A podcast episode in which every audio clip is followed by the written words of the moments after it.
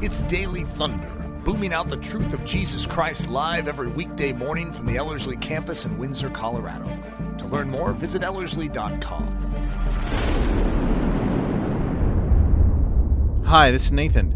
One of my favorite passages in the Psalms is Psalm 16, verse 11. It says this You will show me the path of life. In your presence is the fullness of joy and at your right hand are pleasures forevermore. What an incredible reminder that it is only in the presence of our God where we can find the fullness of joy. And it is at His right hand that there are pleasures forevermore. Well, in today's Daily Thunder, Philip Hartman is going to be finishing his series on Psalm 16. He's going to be looking at the last part of verse 9 all the way down through verse 11, which contains one of my all time favorite passages. But before we get into that, I just want to remind you this is the last chance that if you're a man, you can participate and sign up for our Man Talk conference. It starts November 13th through the 15th. And if you can't make it to Windsor, Colorado, do know that you can sign up and watch the simulcast from any location in the world as long as you have an internet connection, and it will be available for viewing all the way through May. But hurry and sign up because the deadline is approaching quickly. Again, this is a donation only basis, so whatever you can pay, that is great. For more information about the Man Talk Conference and how you can register, please visit ellerslie.com forward slash daily. Now, here is Philip Hartman as he concludes his series on Psalm 16. Uh, well, Eric is out of town, so for those of you listening to a podcast, that's why we're taking a little bit of a, a break from the uh, World War II series, and we're we're going to be finishing up this morning a little mini series. I call it mini series because once Eric has done a series on 90 sermons, it's hard to call a four part series a, a, series, right? Uh, but this little mini series on Psalm 16. So if you have your Bibles, turn there with me. We're going to be finishing up uh, this little series on Psalm 16. This is one of my favorite Psalms. And, and on Friday, we were talking through uh, a few verses earlier. And one of the things I said is uh, this psalm is interesting because it was the very first sermon that the church ever gave. This was one of the key scriptures that was quoted in it. And I'm going to actually quote that whole sermon, or most of that sermon, I should say, not all of it, this morning from the Apostle Peter in Acts chapter 2. Uh, but this psalm is also interesting because in the, the Jewish tradition, this song is a, is a song that would be sung when somebody was nearing death. So, so imagine, you know, it, it, in our modern context, you got a hospital bed and somebody's about to die. Well, whether it's in a waiting room or they're in a room, they'd be singing this song. This is something that they would be going over. And of course, it makes sense because it talks about death in this very psalm. But it's really amazing to think about. Here's Jesus dying upon the cross. You have this dying Messiah, and very likely he would have been thinking about this. Obviously, he was thinking about Psalm 22 as well, and I'm sure a number of other things. But very likely he would have been pondering this psalm. But this is also a psalm that would naturally come to the mind of any Jewish person when they're beholding somebody dying. So, so this psalm would be something that would be a natural part of their meditation as they're watching the Lord Jesus there upon the cross. In fact, as he dies, they would be likely singing this. Now, obviously, it's a little different because they're crying out, Crucify him, right? And the disciples have fled. But, but as they're burying him, for example, and anointing his body, this would have been their meditation. And, and throughout Jewish history, if, if you have different you have different psalms that were meditated upon in different times. For example, psalms of ascent, there's a number of those, are, are likely the psalms that they would they would sing as they were going up for the feasts in Jerusalem. And then you have these different psalms that would be sung at Passover time and, and so on. So here's a psalm that is a psalm that they would sing when, when somebody was dying or was near death or had died. And, and, and what an amazing thing that God had built into this culture this specific psalm for that time. And, and, and that even the promise of a resurrection was baked into what they would have been naturally meditating upon as they're watching the Lord Jesus dying. And so I want to read the psalm Again, it's a miktam of David, miktam meaning this, this precious secret is the idea, this golden psalm. And it says, Preserve me, O God, for in you I put my trust. O my soul, you have said to the Lord, You are my Lord. My goodness is nothing apart from you. As for the saints who are on the earth, they are the excellent ones, in whom is all my delight. Their sorrows should be multiplied who hasten after another God.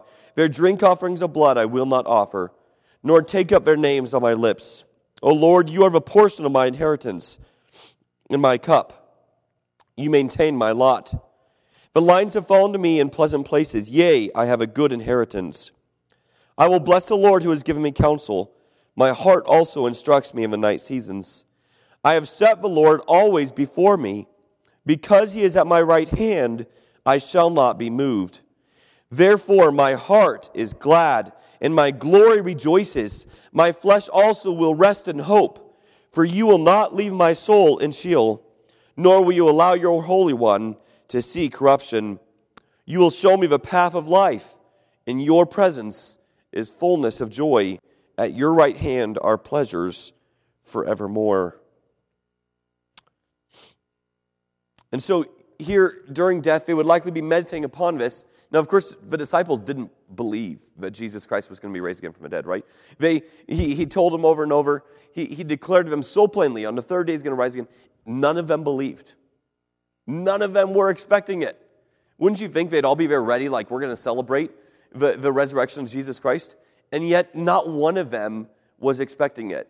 In fact, when he did it, some of them still didn't believe and, and, and still weren't ready to have faith in what he had so plainly told them. But he raised again from the dead, of course, that ascends to heaven. And then in Acts chapter 2, the Holy Spirit comes upon the church. And I want to start in Acts chapter 2. We'll, we'll read verse 14 just for context, and then we'll, we'll skip down to the sermon in the latter part, which is verse 22.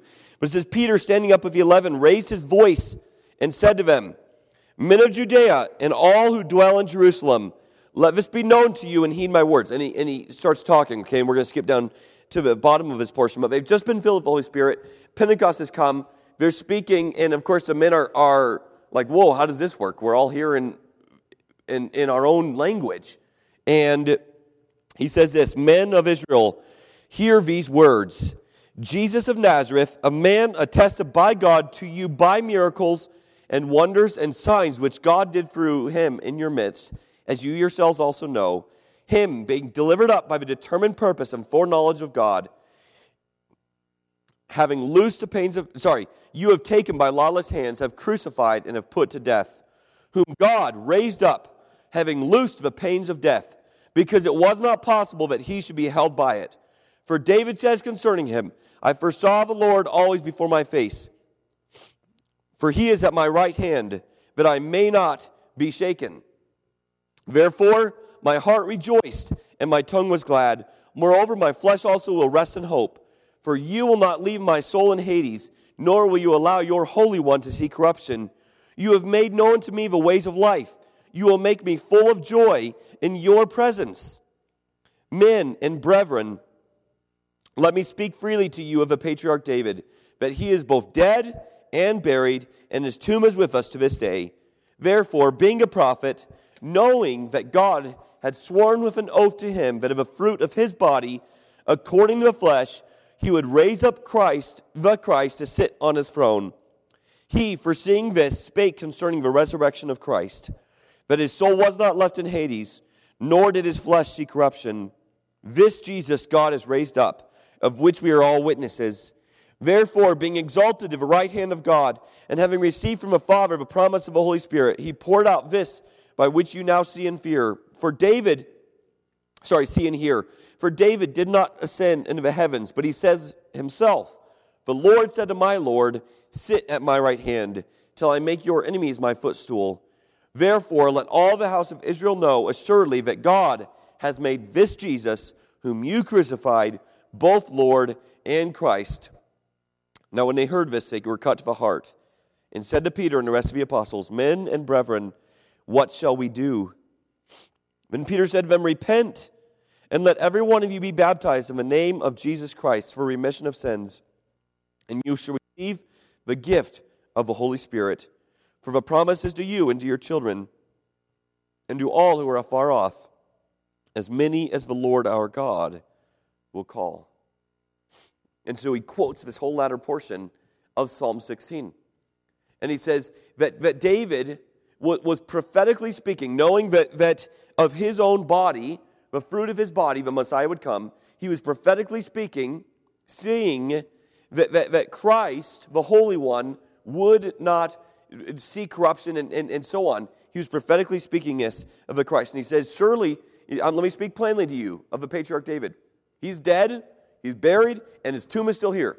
Meaning, this is not about David, but this was a prophetic statement about the Christ that was to come. And it says in 1 Peter 1 3, Blessed be the God and Father of our Lord Jesus Christ, excuse me, who according to his abundant mercy has begotten us again to a living hope through the resurrection of Jesus Christ from the dead. And isn't this interesting? Here you have Peter, and, and, and imagine Peter after the, the crucifixion. He, you could say his hope, right? I mean, he put everything in the Lord Jesus Christ. All of his hope was there. He, he left his, his, nets, as it were. He left everything to follow Jesus. That was his whole hope. And then here he is. Jesus is dead on the cross. His hope is dead. His hope is a dead hope at that point. Can you imagine those three days walking around? And of course, he has all the guilt and, and stuff to deal with for denying the Lord. And he's got a dead hope. But he says, Blessed be the God and Father of our Lord Jesus Christ, who according to his abundant mercy, what has he done? He, he's, he's brought us to a living hope. That, that our hope is not dead, it's a living, it's a vibrant, it's a full hope. Why? Through the resurrection of Jesus Christ from the dead. And here he is, Acts chapter 2, the Holy Spirit's been given to them. And what's his first sermon? Well, it's on the living hope, as it were. It's on the, the, the, the living hope of, of the Lord Jesus Christ having been resurrected from the dead as a proof that he is both Lord and Christ. That, that, that, that is the assurance of our salvation is found in that resurrection. That he did the work, he accomplished it, and, and you recognize that if he had not been a perfect man, he would have had to have died for his own sins, right? So he would have stayed dead in the tomb there. And, and if he had not been a sufficient sacrifice, he would have stayed dead. Yet he was a sufficient sacrifice for t- sins. And as a result, boom, on the third day, death could not hold him down. And, and, and the right hand of God raises him up from the dead. And of course, after some time being seen by many witnesses, he then is raised up to sit at the right hand of the Father. And so it says, let me just read this again because these are the verses we're going to cover.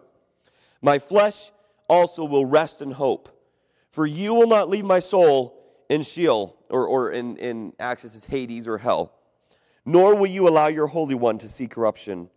You will show me the path of life. In your presence is fullness of joy. At your right hand are pleasures forevermore. Now it's interesting that, that we have this sort of transition point, and we stopped in, in the first part of 9, uh, which is where it says, uh, let's see, let me go back here.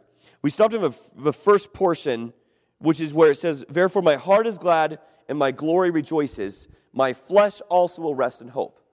So we have sort of these three different responses. My heart is glad, my glory rejoices, and then my, my flesh will rest in hope. It is a conclusion to what was earlier. And, and, and why does he say his flesh will rest in hope? Why does he say his heart will be glad, his glory is going to rejoice? Well, because of these two things. Because he set the Lord always before him, because he's always before his face, and because he is at my right hand, he says, I will not be moved. Therefore, my heart is glad, my glory rejoices, my flesh will rest in hope. Now, this is the point at which it's, it's like David then transitions into this, this prophetic statement, right? Because we, we can all say, if we're in Christ, my flesh will rest in hope. That we die not in, in vain or, or, or not without hope, but when we die, we can rest in hope because our confidence is in Him. But then it begins to go to that which is strictly about Christ, which is even interesting because even in the language, for a while he's talking about himself, and then he goes on to talk about the Holy One, right? You will not allow your Holy One. Clearly, it's not David, but he's talking about this prophetic statement, like Peter says. So I want to go to Psalm 109 again, and we talked about this a little bit on Friday, and I just want to read this again because this is a parallel passage with Psalm 16, talking about this, this whole scene that we have of, of, of the death of Jesus, really looking forward to the resurrection, but it's sort of from this perspective of the Lord Jesus calling upon the Father and his, his confidence in God to raise him up from the dead. And, and, and we have these two sides of Jesus He's fully God and he's fully man. And, and, and he, as a man, demonstrated what it looks like to depend upon God. He says, I, I do nothing apart from the Father. He doesn't speak anything but what the Father is speaking. He doesn't do anything but what the Father is doing. And so he demonstrated a life, though he's God, he demonstrated a life of full dependence. And, and we see this sort of dependence in Psalm 109, where even in his death, there's a, a dependence in God to raise him up from dead again. That, that his confidence was in what had been promised. My flesh will rest in hope.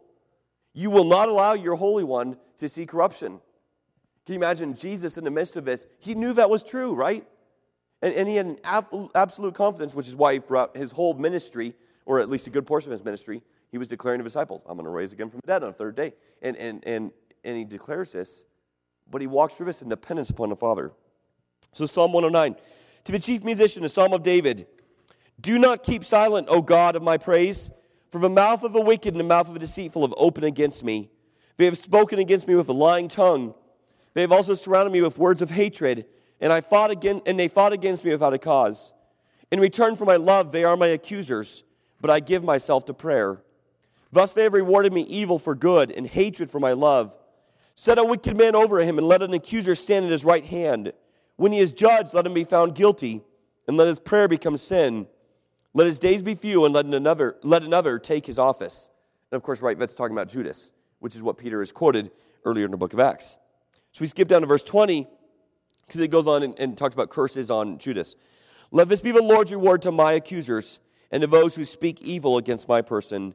But you, O God, of the Lord, deal with me for your name's sake, because your mercy is good. Deliver me, for I am poor and needy, and my heart is wounded within me. Isn't that interesting? They, they stabbed it, and what comes out? Well, blood and water. And they say, most likely that's because his heart literally imploded within him, which is why you would see blood and water coming out. My heart is wounded within me. I am gone like a shadow when it lengthens. I am shaken off like a locust. My knees are weak through fasting. You know, when you're crucified, they would have to, to, to basically try and stand up to get air. And it was just absolutely uh, horrific. And my flesh is feeble from lack of fatness. I also become a reproach to them. When they look at me, they shake their heads. Help me, O Lord my God. O save me according to your mercy that they may know that this is your hand, that you, Lord, have done it. Isn't that an amazing statement? Let them curse, but you bless. When they arise, let them be ashamed, but let your servant rejoice. Let my accusers be clothed with shame, and let them cover themselves with their own disgraces with a mantle. I will greatly praise the Lord with my mouth. Yea, I will praise him among the multitude, for he shall stand at the right hand of a poor to save those to save him from those who condemn him. And so Jesus, for the joy that was set before him, he set the Lord before him. He looked unto that joy. He endured the shame and the despising. And of course, he, he, he died. And yet he died with his declaration, it is finished. He died with his, his flesh will rest in hope because God would not allow his Holy One to see corruption. And it says in 1 Peter 1 who by him do believe in God that raised him up from the dead and gave him glory, that your faith and hope might be in God. That your faith and your hope might be in God who raised him from the dead. And so we have this resurrection as a proof of not only who he was, but as a proof of the work that he had done being accomplished. And I want to read a couple of passages to you. It says in Acts chapter 17, this is Paul, and he's there on, on Mars Hill, and, he, and he's talking with them and he, he talks about how men were, were looking after God or, or groping after God. And he says this, and he says, The times of ignorance God winked at, but now he commands all men everywhere to repent, because he has appointed a day in which he will judge the world in righteousness by that man whom he has ordained, whereof he has given assurance unto all men, and that he has raised him from the dead. So he literally tells them up on Mars Hill that, that, that God has given an assurance that Jesus Christ will judge the world in righteousness and that he is the one whom he has ordained. How? What's the assurance? The resurrection of the dead. The resurrection of the dead is a proof that, that Jesus Christ will judge the world in righteousness. Excuse me. in Romans chapter 1, Paul's giving this, this introduction to the book of Romans. And it says this it says he was declared, this is verse chapter 4, or sorry, chapter 1, verse 4. He says he declared him to be the Son of God with power according to the Spirit of holiness. How? By the resurrection from the dead. Isn't that interesting? He declared him to be the Son of God. How was he declared to be the Son of God? Through the resurrection from the dead. But this was this declaration, this confirmation of who Christ was. And of course, the resurrection is a proof of our resurrection as well. 1 Corinthians, Paul is addressing the fact that some are saying that, that we won't be raised again from the dead. And, and Paul talks about it. He says, he, first off, he talks about Christ being raised again from the dead, and then he flows that into our resurrection as well. He says, And if Christ be not risen, then our preaching is in vain, and your faith also is vain. Right? But if Christ has not been raised again from the dead, this is the cornerstone of our faith. It's all in vain if he hasn't been raised again from the dead. He says, But now is Christ, now is Christ, meaning he's making a statement, not a question. Is Christ risen from the dead and become the firstfruits of them that slept? For since by man came death, by man came also the resurrection of the dead. For as in Adam all die, even so in Christ shall all be made alive. But every man in his own order, Christ the firstfruits, and afterward they that are Christ that is coming. Then comes the end, when he shall be delivered up, when he shall have delivered up the kingdom to God, even the Father, when he shall have put down all rule and all authority and power, for he must reign till he has put all enemies under his feet, and the last enemy that shall, shall be destroyed is death. Turn with me to Acts chapter 13, and I want to look at another one of his sermons here where Paul, in his sermon, quotes Acts chapter, or sorry, Psalm chapter 16. So this is Acts chapter 13. We're going to start in verse 13. Now, when Paul and his company were loosed from Paphos, they came to Perga in Pamphylia. And John, departing from them, returned to Jerusalem. But when they departed from Perga, they came to Antioch in Pisidia, and went into the synagogue on the Sabbath day and sat down. And after a reading of the law and the prophets, the rulers of the synagogue sent unto them, saying, said unto them, saying, You men and brethren, if you have any word of exhortation for the people, say on. Then Paul stood up, and beckoning with his hand, said, So again, he's talking to the men in the synagogue in Antioch, so these would be Jews. Men of Israel, and you that fear God, give audience. The God of his people of Israel chose our fathers and exalted a people when they dwelt as strangers in the land of Egypt. And with a high arm brought he them out of it. And about the time of 47 years suffered he their manners in the wilderness. And when he had destroyed seven nations in the land of Canaan, he divided their, their land to them by lot. And after that he gave them judges about the space of 450 years until Samuel the prophet. And afterward they desired a king. And God gave him Saul, the son of Cis, a man of a tribe of Benjamin, by the space of 40 years. And when he had removed him, he raised up unto them David to be their king, to whom he also gave testimony, and said, I have found David, the son of Jesse, a man after mine own heart, which shall fulfill all my will. Of this man's seed hath God, according to his promise, raised unto Israel a Savior, Jesus. When John had first preached before his coming of baptism and repentance to all the people of Israel, and as John fulfilled his course, he said, Whom ye think that I am? I am not he. But behold, there comes one after me whose shoes of whose feet I am not worthy to loose.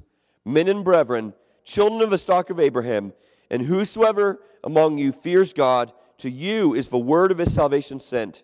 For they that dwell in Jerusalem and their rulers, because they knew him not, nor yet the voices of the prophets which are read every Sabbath day, they have fulfilled them in condemning him.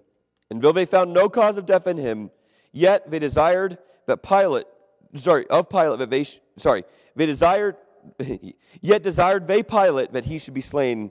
And when he had fulfilled all that was written of him, they took him down from a tree and laid him in a sepulchre. But God raised him from the dead.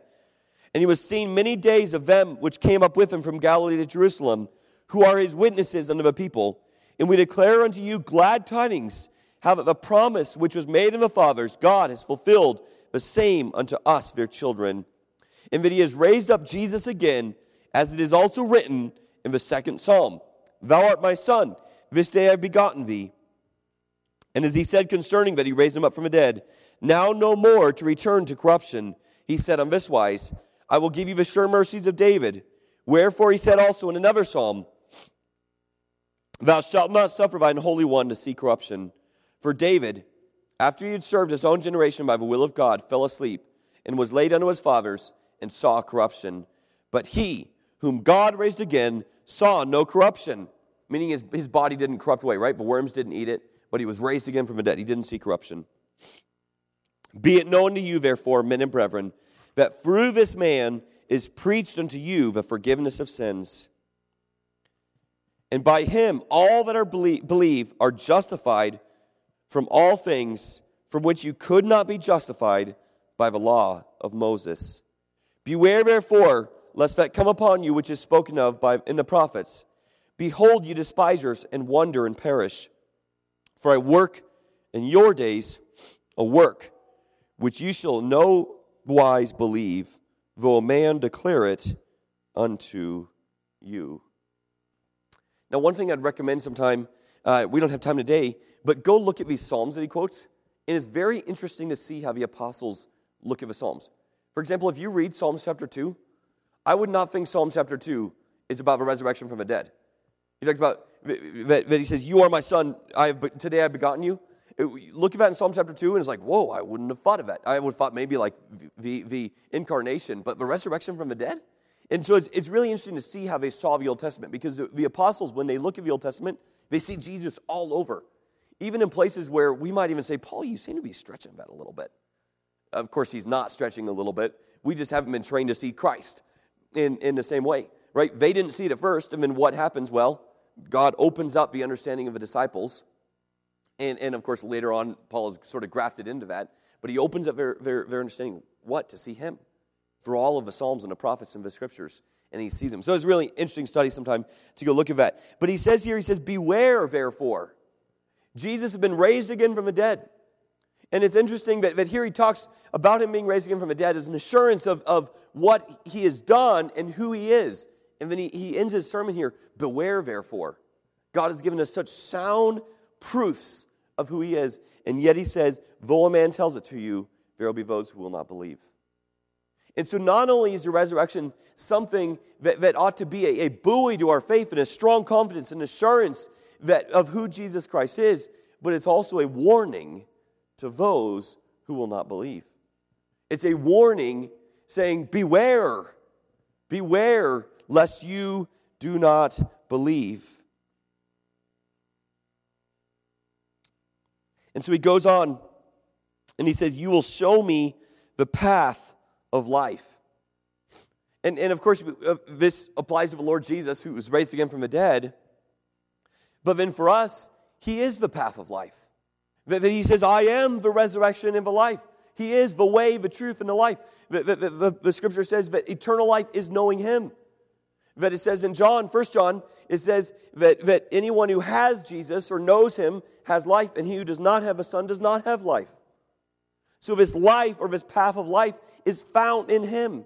That he himself is the path of life, and outside of him is death.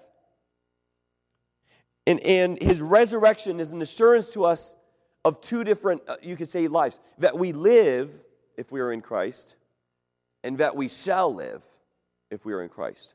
You have it both in the scriptures. Uh, uh, Romans chapter 6 says this Therefore, we are buried with him by baptism into death. But like as Christ was raised up from the dead by the glory of the Father, even so we also should walk in the newness of life.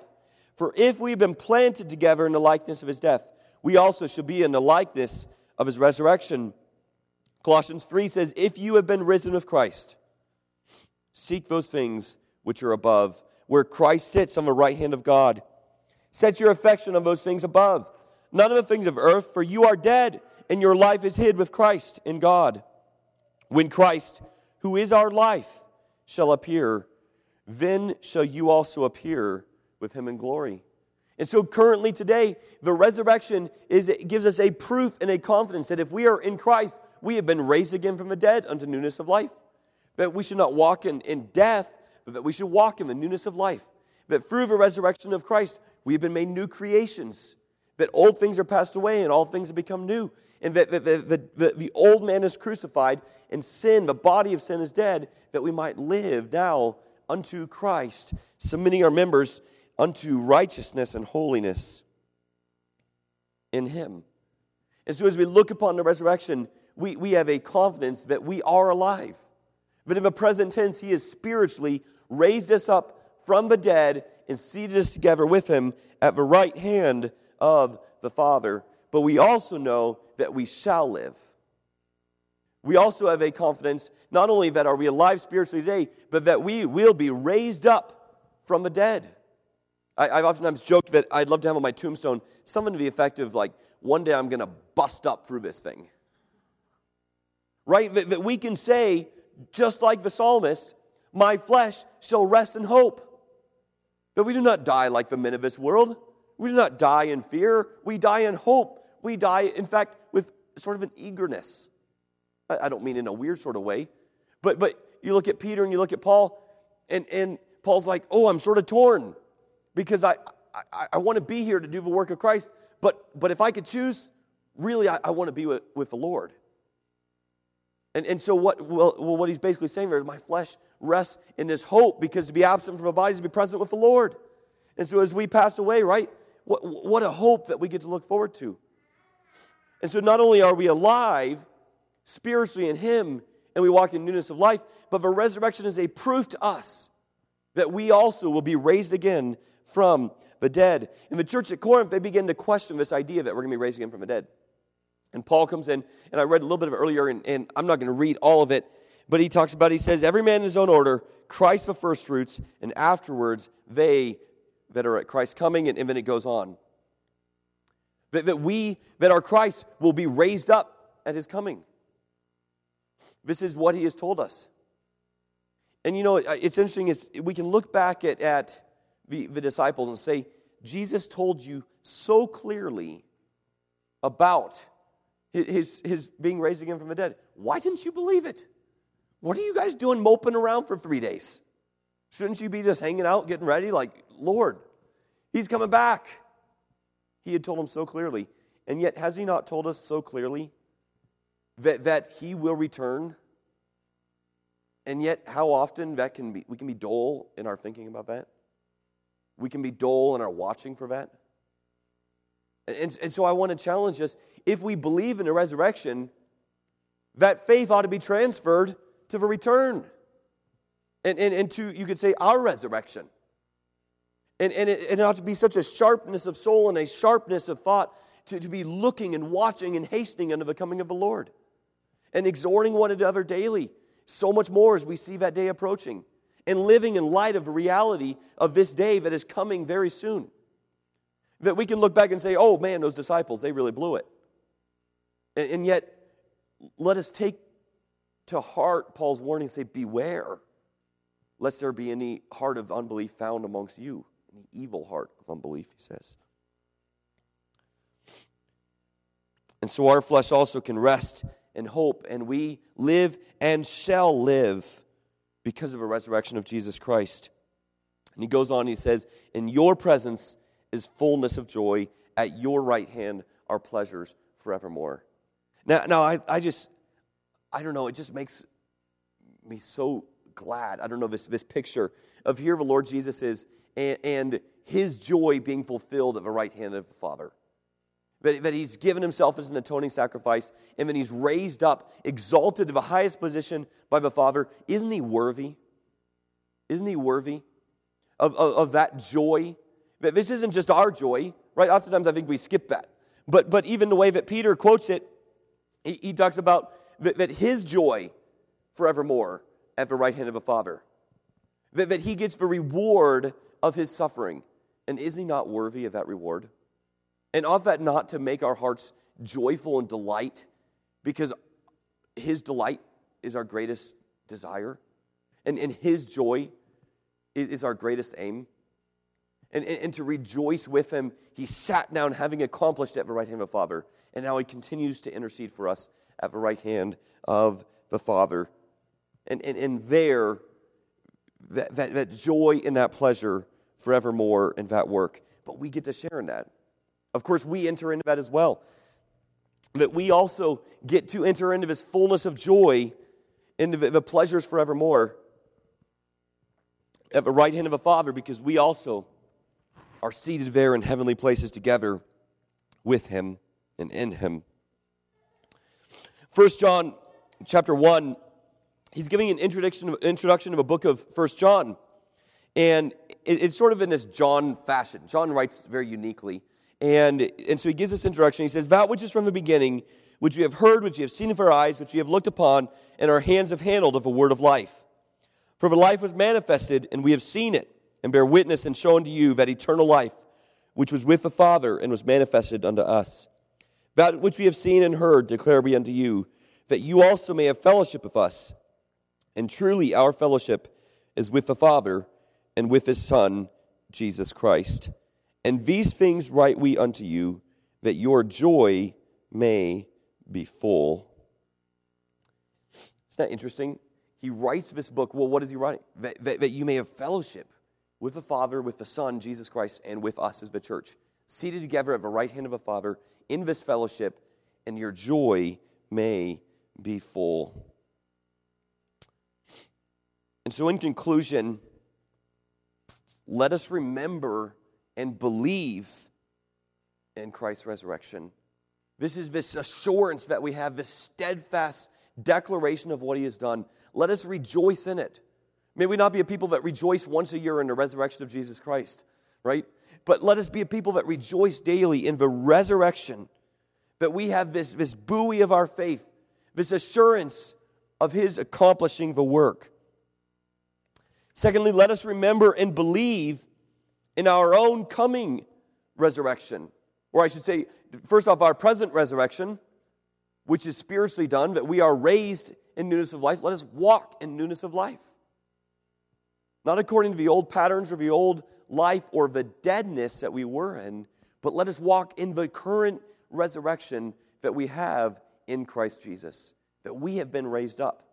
And let us also believe in the coming resurrection when we shall, our bodies shall be quickened and we shall be made like him. And then lastly, let us set our affections on the things which are above. That at the right hand of God are pleasures forevermore. It's in his presence where the fullness of joy is. And so, as it says in Colossians, let us set our affections there. If you've been raised with Christ, if he himself is your life, doesn't it follow that, that the things above would be where your affections would lie? Doesn't it follow that that's where your joy would flow from? Doesn't it follow that that's where we would seek our, our, our pleasure, our satisfaction, and our delight in Him? But just like the psalm earlier said, that, that our face would be fixed upon Him, that our, our eyes would be set upon Him. And so let us seek that which is above. Let us set our affections on that which is the fullness of joy, which that which is pleasures forevermore, that which is truly our delight.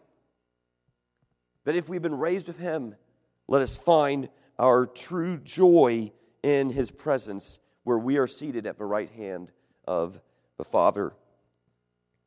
So he says, I just want to read the, the passage that we are covering to, covering today to close. He says, My flesh also will rest in hope. Again, why?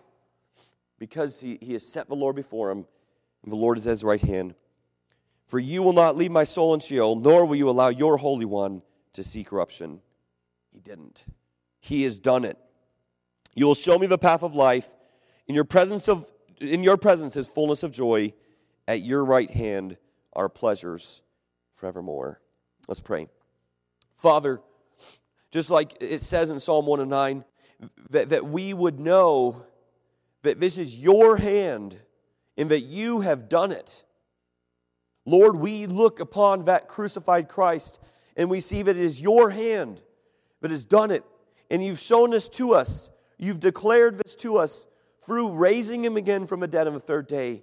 Lord, what a reality. I pray that we would rejoice in that and delight in it and, and, and walk in full confidence, that we would beware, just like we were warned, lest any evil heart of unbelief should enter in. but that we would set our affections on things which are above, where we have been raised and seated with Christ at the right hand of the Father. And we, we confess that we believe we have been crucified with Christ. We have been raised again to newness of life. And so, Lord, may we walk in that newness of life, having become new creations, new creatures in Christ. And truly, Lord, it is in your presence where we have received your very life, where very, the very life itself is found, but is the fullness of joy and pleasures forevermore. I pray that we would live in light of that reality today. In Jesus' name, amen. Daily Thunder is a listener supported production of Ellerslie Discipleship Training. At Ellerslie, we are laboring to rouse the Church of Jesus Christ out of its lethargy and build brave hearted Christians for such a time as this. Daily Thunder is delivered live and streamed daily Monday through Friday at 8:15 a.m. And our weekend service is streamed at 9 a.m. on Sunday mornings. Join us at live.ellerslie.com. We invite you to visit us at the beautiful Ellerslie campus in Windsor, Colorado for a day, a week, or an entire season of gospel centered spiritual training. Learn more at ellerslie.com. Thanks for listening.